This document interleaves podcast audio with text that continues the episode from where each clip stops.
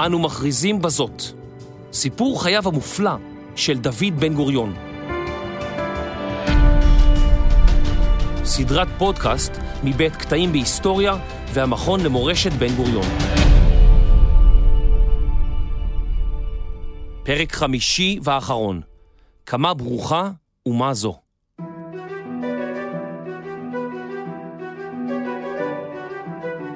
לאחר מבצע קדש בשנת 1956, החלה צרפת לעזור לישראל בבניית כור אטומי בדימונה.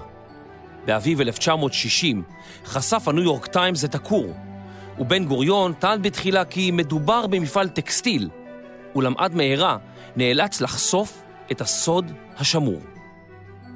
הוא טען כי ישראל מקימה בנגב כור גרעיני לצורכי מחקר ושלום. רבים, כולל האמריקאים, חשבו אחרת.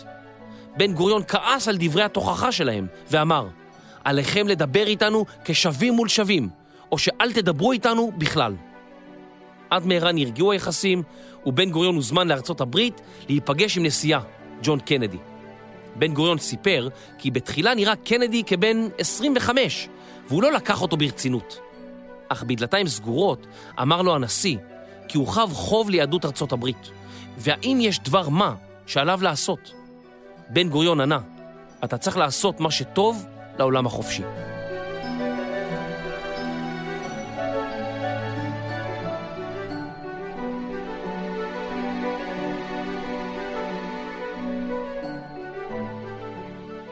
בחודש מאי 1960 עלה בן גוריון על דוכן הכנסת ומסר הודעה דרמטית.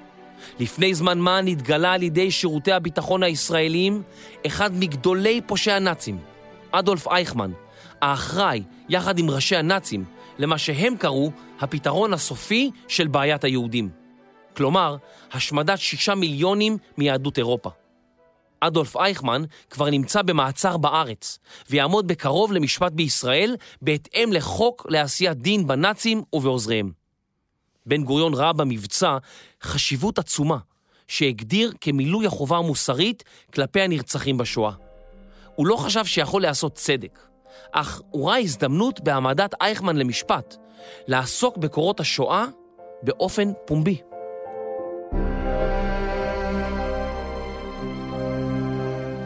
במשפט אייכמן התאפשרה בפעם הראשונה השמעת עדויות פרטיות של ניצולי שואה בציבור. המשפט שנמשך חצי שנה הפך למין טקס לאומי, והוא עבר בשידור ישיר ברדיו. עד אותה עת ניצולים שמרו על שתיקה. אף אחד כמעט ולא דיבר על אירועי השואה. בן גוריון ראה את המשפט כהזדמנות חינוכית לפרוס בפני הנוער הישראלי את הסיפור שלא סופר. נתן אלתרמן כתב בטור השביעי כי אישה אחת ראתה את כותרת העיתון שבישרה לכידתו של אייכמן והתעלפה. דווקא עכשיו את נופלת ומתעלפת? כתב. קומי על רגלייך. אותם ימים לא ישובו לעולם.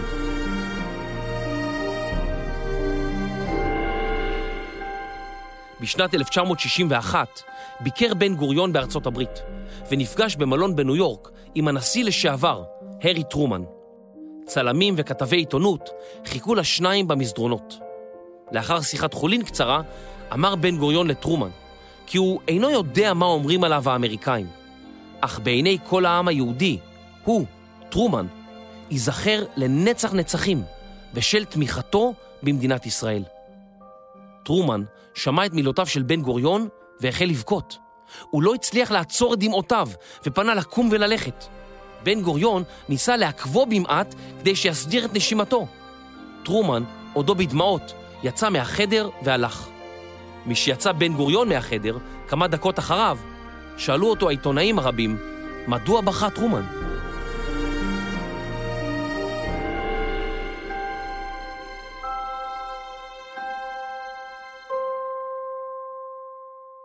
באותה שנה חזרה פרשת עסק הביש לרדוף את בן גוריון.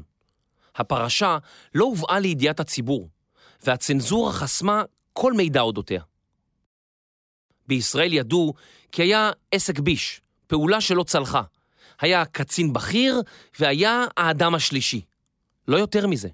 גם בשעה שהוויכוחים על עסק הביש עלו וצפו מחדש, הציבור לא ידע במה מדובר. הפרשה נשארה תחת מעטה הצנזורה עד סוף שנות ה-60.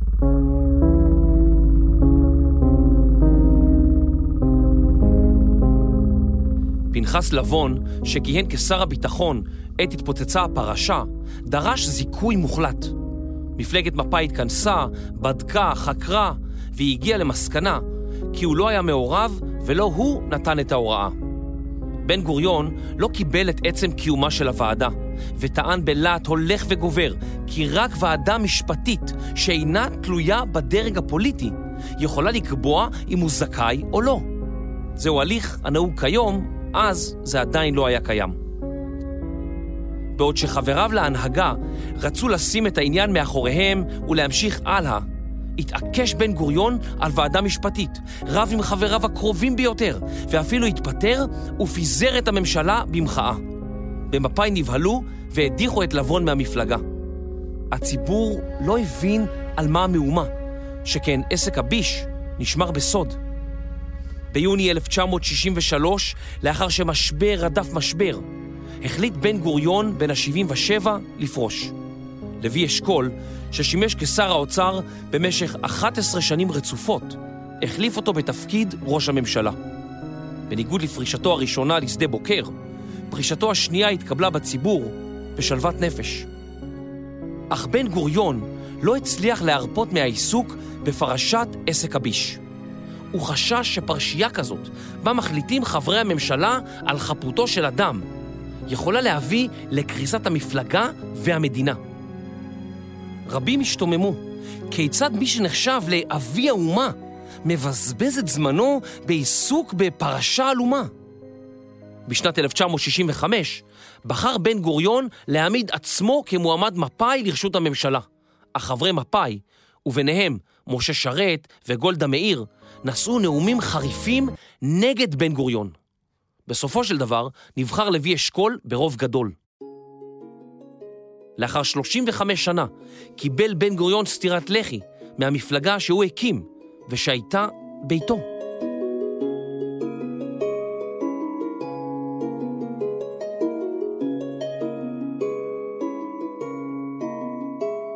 הוא כבר היה בן 79, היה נראה שכעת יוכל לפרוש באופן סופי, או שלכל הפחות יאפשר ליורשיו מעט מרחב פעולה.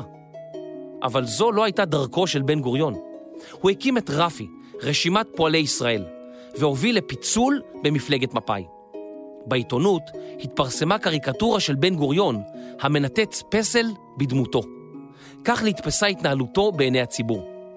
תוצאות הבחירות אכזבו אותו. הוא זכה בעשרה מנדטים בלבד, לעומת מפא"י שגרפה 45. אשכול הרכיב את הממשלה, ובן גוריון הלך לאופוזיציה.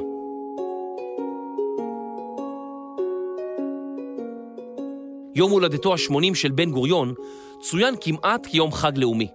בישיבת הממשלה התקבלה החלטה המוקירה לו תודה על תרומתו רבת השנים, וזאת על אף שלא חדל לבקר את אשכול וממשלתו.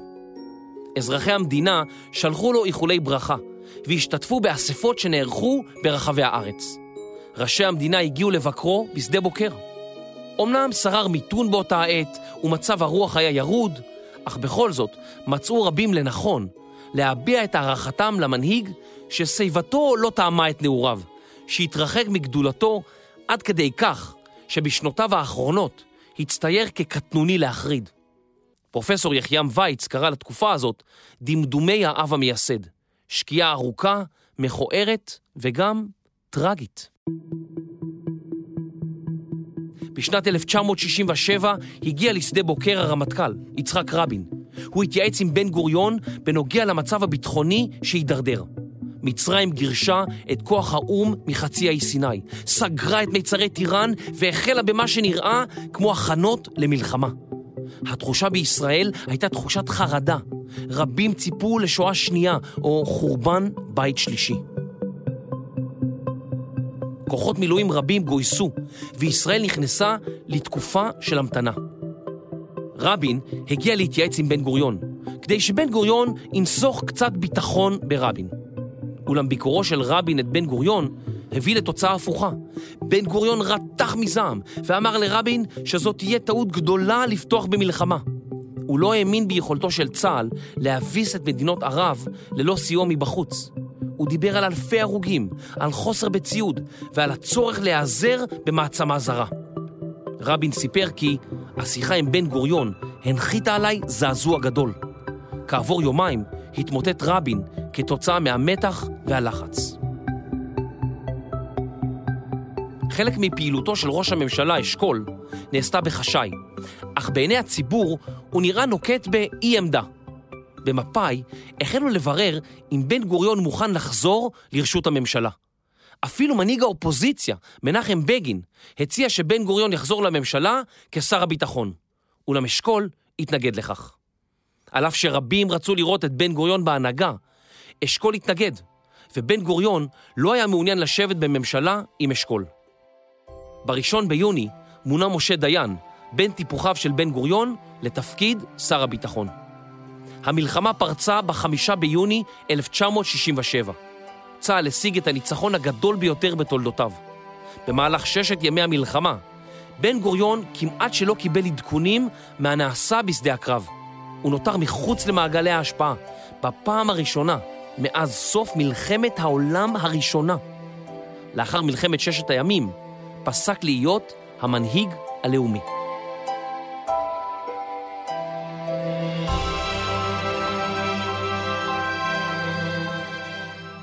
תוצאות המלחמה ריגשו את הזקן. איחוד ירושלים ושחרור העיר העתיקה היו בעיניו תיקון לעוול היסטורי. ירושלים הייתה משאת נפשו, ואילו לרמת הגולן נודעה חשיבות אסטרטגית.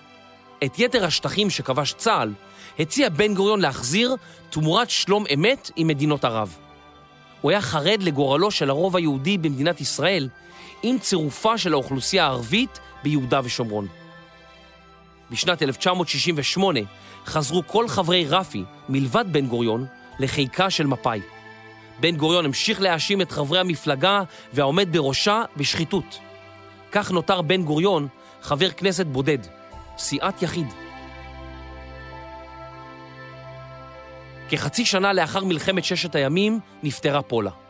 בן גוריון היה שבור לב. היא הלכה לעולמה זמן לא רב לאחר שציינו 50 שנות נישואין. בן גוריון ביקש לקבור אותה באחוזת קבר בשדה בוקר, המשקיפה אל נחל צין. את מקום הקבורה בחר בן גוריון בסיור עם בנו ואחד מעוזריו, כשנחשף לנקודה שממנה נשקף נוף מדבר עוצר נשימה. הוא כתב ביומנו שהיה סבור שילך לעולמו לפניה. הוא נפרד ממנה במילים מספר ירמיהו. זכרתי לך חסד נעורייך, אהבת כלולותייך, לכתך אחריי במדבר, בארץ לא זרועה. כעת לא הייתה עוד עזר כנגדו. הוא הפך בודד, בודד מאוד, כפי שהעידה עליו בתו. העיניים שלו הפכו עצובות.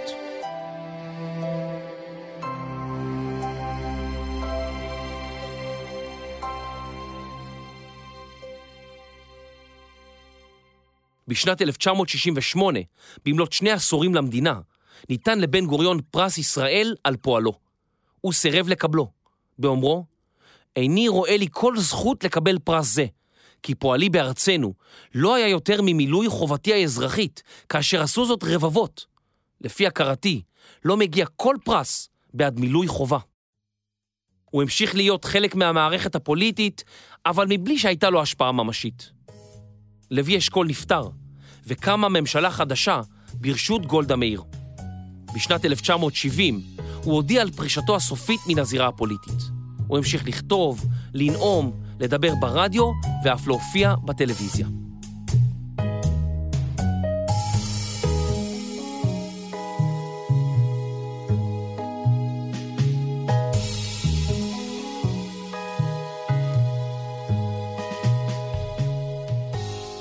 מאיש זקן ונרגז, הפך בן גוריון כמעט בבת אחת לאישיות שכולם חיכו לה. הוא הפך לסבא זקן ופייסן, וניסה להשלים כמעט עם כל מי שרב בשנים האחרונות. הוא חזר להיות אבי האומה, הזקן, נציג הדור ששרד עד גיל מופלג. הוא הפך לסמל לציונות מעשית, לאהבת המולדת והארץ ולעם ישראל. הוא כמובן, איך לא, המשיך לריב עם יריבים מסוימים. בשנת 1971 חגג יום הולדת 85. הכנסת חוקקה בעבורו חוק מיוחד שאפשר לו לנאום מעל הדוכן, אף שלא כיהן בתפקיד רשמי. גולדה מאיר, ראשת הממשלה, אמרה בנאומה, למי לא היו ויכוחים וחילוקי דעות עם בן גוריון, ולעיתים גם מאבקים מרים. אבל מעבר לכל אלה, היה מרכז של השראה, מורה הדרך. גולדה פנתה אליו ואמרה, כולם רוחשים לך תודה והוקרה על כל מה שעשית למען העם הזה. כמעט כל חברי הכנסת היו נוכחים, והם עמדו ומחאו לו כפיים דקות ארוכות. קצת לאחר מלחמת יום הכיפורים, בעת שהמדינה נאבקה על חזרה לשגרה, התמוטט דוד בן גוריון. הוא המשיך להיאבק במשך חודש ימים. הוא היה חלש ואיבד את יכולת הדיבור. ביום שישי, ה-1 בדצמבר 1973, הלך דוד בן גוריון לעולמו, והוא בן 87.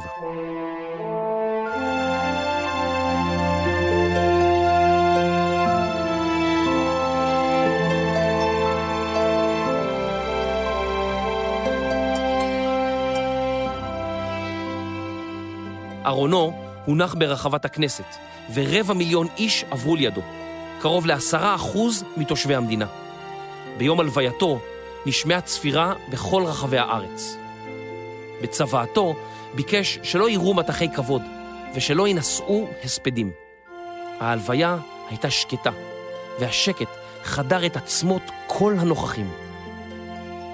על קברו בשדה בוקר הונחה מצבה, שעליה נחרטו שמו, שנת הולדתו ושנת פטירתו, ועוד משפט אחד על פי בקשתו. מבין כל ההישגים שקצר לאורך מפעל חייו, פרט אחד החשיב בן גוריון יותר מכל. על מצבתו נכתב, עלה ארצה בתרס"ו 1906.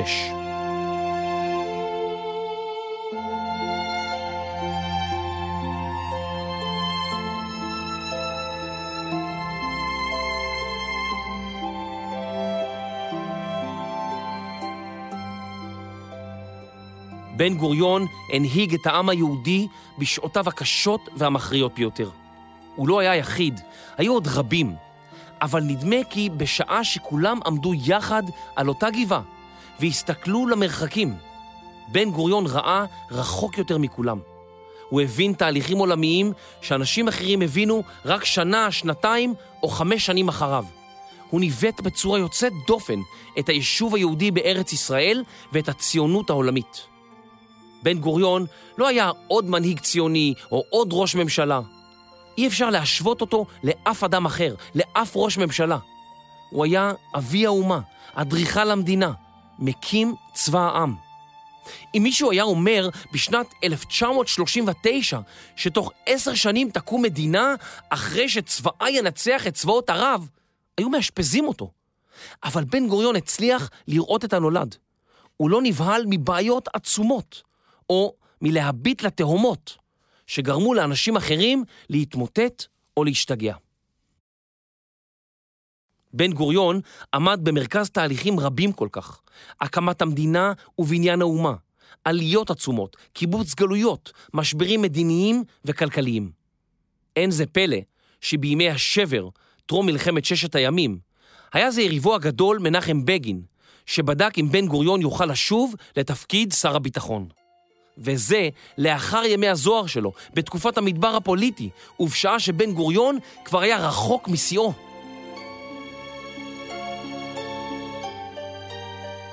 הפרופסור טוביה פרילינג כתב עליו כי היה איש של ניגודים. איש חזון, אבל גם איש מעשה מובהק.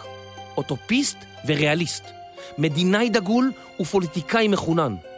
אמיץ, נועז וגם חרד. זועם ומנחם. חד עין ועיוור, דמוקרט ואוטוקרט. הוא ידע לנצל הזדמנויות שנקרו על דרכו ולבנות בסבלנות אין קץ, בנחישות ובקפדנות, את התנאים שהתבוששו לבוא. הוא היה גם אומן תחושת העיתוי, שידע תמיד מתי נכון לאחוז את ההיסטוריה בקרניה. בן גוריון היה רחוק מלהיות אדם מושלם. הוא רב כמעט עם כל אחד, סירב להתפשר, היה קטנוני, ואיים להתפטר כל פעם שקיבלו החלטה שלא אהב. הוא היה מעצבן. הוא היה אבא ובעל בינוני מינוס, בתקופות שונות בחייו. ועם כל החסרונות הללו, ספק אם הייתה קמה מדינה לולא הצליח להעמיד עצמו מעל כל המשברים ולנווט את העם היהודי אחרי אלפיים שנה למדינה משל עצמו. עם כל חסרונותיו האישיים של דוד בן גוריון, כתב פרופסור פרילינג, מזלו של העם היהודי היה שמנהיג בעל חזון מרחיק ראות, כוח רצון אדיר, חריף שכל, בעל עוצמה אישית וכושר ארגון נדיר, קם לו באחת השעות הנוראות ביותר בתולדותיו קדושות הסבל.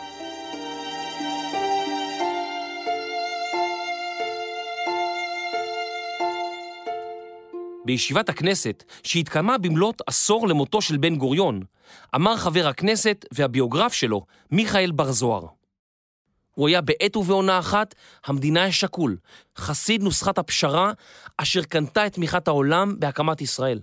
הרואה למרחוק, אשר באזמל הקר והאכזר של הגיונו, חזה את פלישת צבאות ערב למדינה הנולדת והכין את היישוב למלחמת קיום. המנהיג הסמכותי, חדור האמונה המשיחית, שידע לשכנע את תומכיו ולכפות את דעתו גם על המעסיסים, אלה שחרדו מפני מרחץ דמים וביקשו לעכב את הכרזת העצמאות. ולבסוף, הוא היה גם המצביא, מצביא אשר לא הבין את ענייני הצבא, מצביא אשר לא ידע להשתמש בנשק ולא נלחם מימיו, אך הוליך את צה"ל אל ניצחונות ואל כיבושי מלחמת השחרור.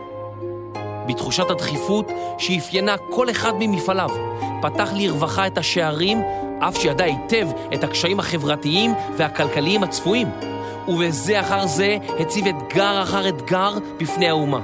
שחרור המולדת, קיבוץ גלויות, הנחלת הלשון, הפרחת שיממות הנגב, הפיכת העם לעם עובד ועיצוב ישראל כעם סגולה, כאור לגויים. בפסגת החברה הצודקת שעליה חלם, הציב בן גוריון את המוסר. בן גוריון טבע את הפסוק, קיומה של ישראל תלוי בשניים, בכוחה ובצדקתה. וכך נהג.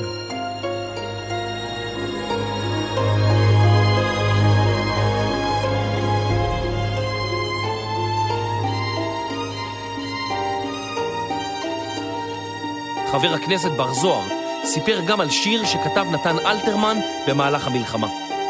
השיר עסק באירוע בו חיילי צה"ל הרגו אזרחים חפים מפשע. אלתרמן כה נחרד מכך וכתב את השיר על זאת. אחד מבתיו הוא נוקב במיוחד. כי חוגרי כלי לוחם ואנחנו אתם. מי בפועל ומי בתפיחת הסכמה. נדחקים במלמול של הכרח ונקם לתחומם של פושעי מלחמה. בר זוהר המשיך וסיפר. משהתפרסם השיר, לא האשים בן גוריון את נתן אלתרמן בפגיעה במורל, בבגידה או בסיוע לאויב.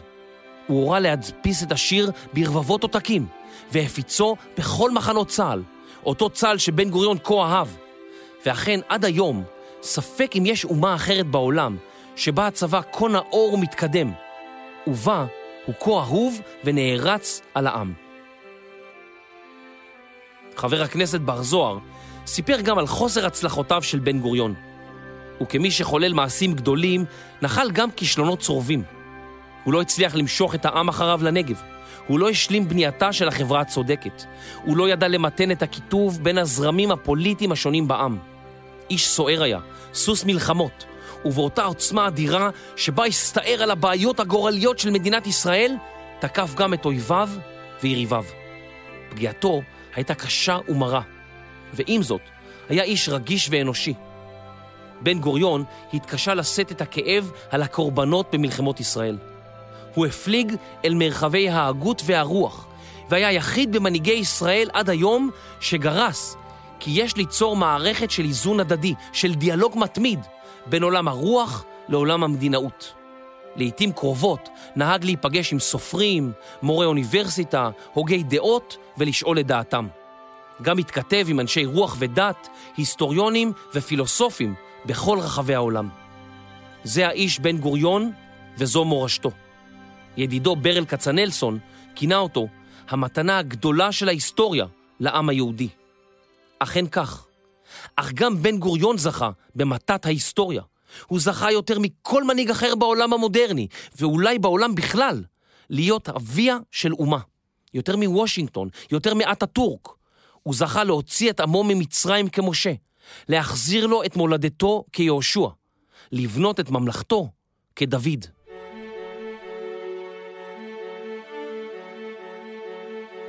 עם מותו של בן גוריון, אמר עליו הרב הראשי שלמה גורן. במותו של בן גוריון אבד לעם היהודי מנהיג בעל שיעור קומה תנכי. אני חושב שהדרך הטובה ביותר לסכם את פועלו של האיש קטן גדול הזה, היא לצטט דווקא אותו, ולומר את אותם המילים שהוא עצמו אמר על צ'רצ'יל ובריטניה בעת מלחמת העולם השנייה. כמה ברוכה אומה זו, שזכתה למנהיג כזה, בשעת גורל.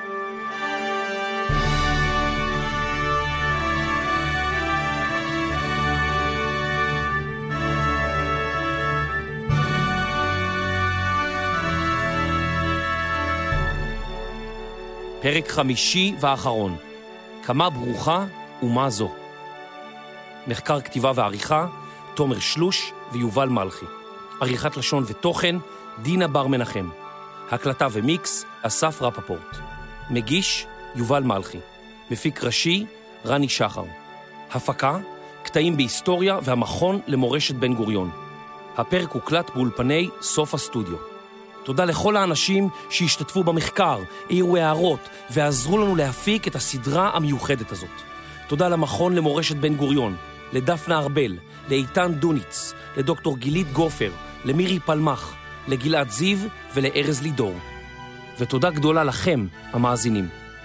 אני ממליץ לכם לבקר בחום בצריף בן גוריון, שהוא למעשה לא בדיוק צריף, אלא קומפלקס שלם, בו תוכלו למצוא משחקים אינטראקטיביים, חדר בריחה, סרטוני אנימציה, הזדמנות להצטלם עם בן גוריון ועוד. מומלץ ביותר.